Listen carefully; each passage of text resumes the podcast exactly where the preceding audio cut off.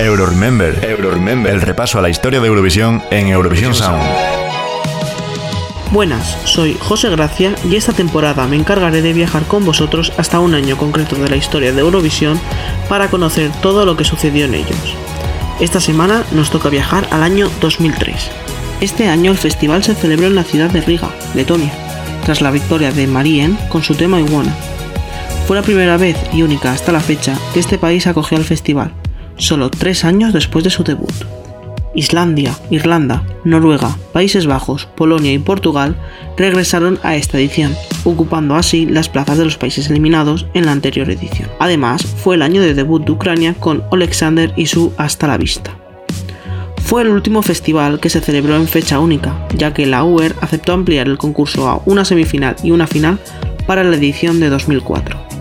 No fue una edición dulce para el Reino Unido, acostumbrada a lograr altas posiciones en la tabla, fue quien se llevó el último puesto con 0 puntos con Cry Baby de Gemini. Malta ocupó el penúltimo lugar y Letonia, país anfitrión, se tuvo que conformar con el antepenúltimo. En cambio, el top 3 de la edición fue, en tercer lugar, la rusa Statu, con Never Nevoyisia.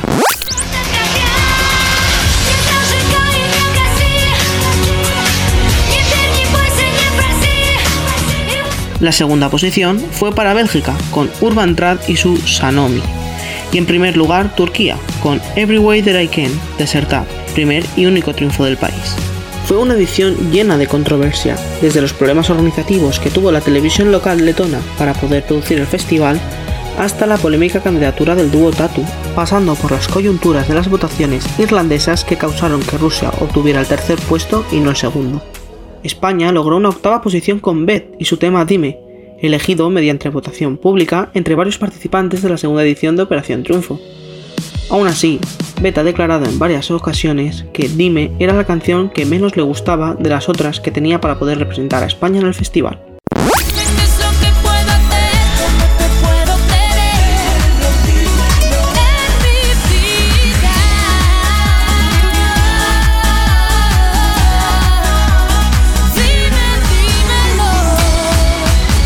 Aquí termina el repaso del festival de 2003. Ahora nos quedamos con la canción ganadora, que fue Every Way That I Can de Serta Berene.